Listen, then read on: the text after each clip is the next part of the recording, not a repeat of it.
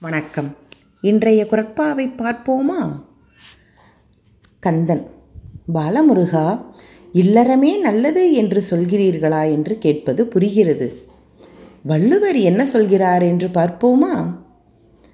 அரணெனப்படுவதே இல்லறம் மட்டும்தான் தம்பி. அதுவும் பிறரால் பழிக்க முடியாதபடி பாராட்டும் வண்ணம் அமைந்தால் மிக நன்று. துறவரம் அனைவரும் மேற்கொள்ள வேண்டிய ஒன்று அன்று. அரணெனப்பட்டதே இல்வாழ்க்கை அஃதும் பிறன் பழிப்பது இல்லாயின் நன்று. அரணெனப்பட்டதே இல்வாழ்க்கை அஃதும் பிறன் பழிப்பது இல்லாயின் நன்று. நன்றி.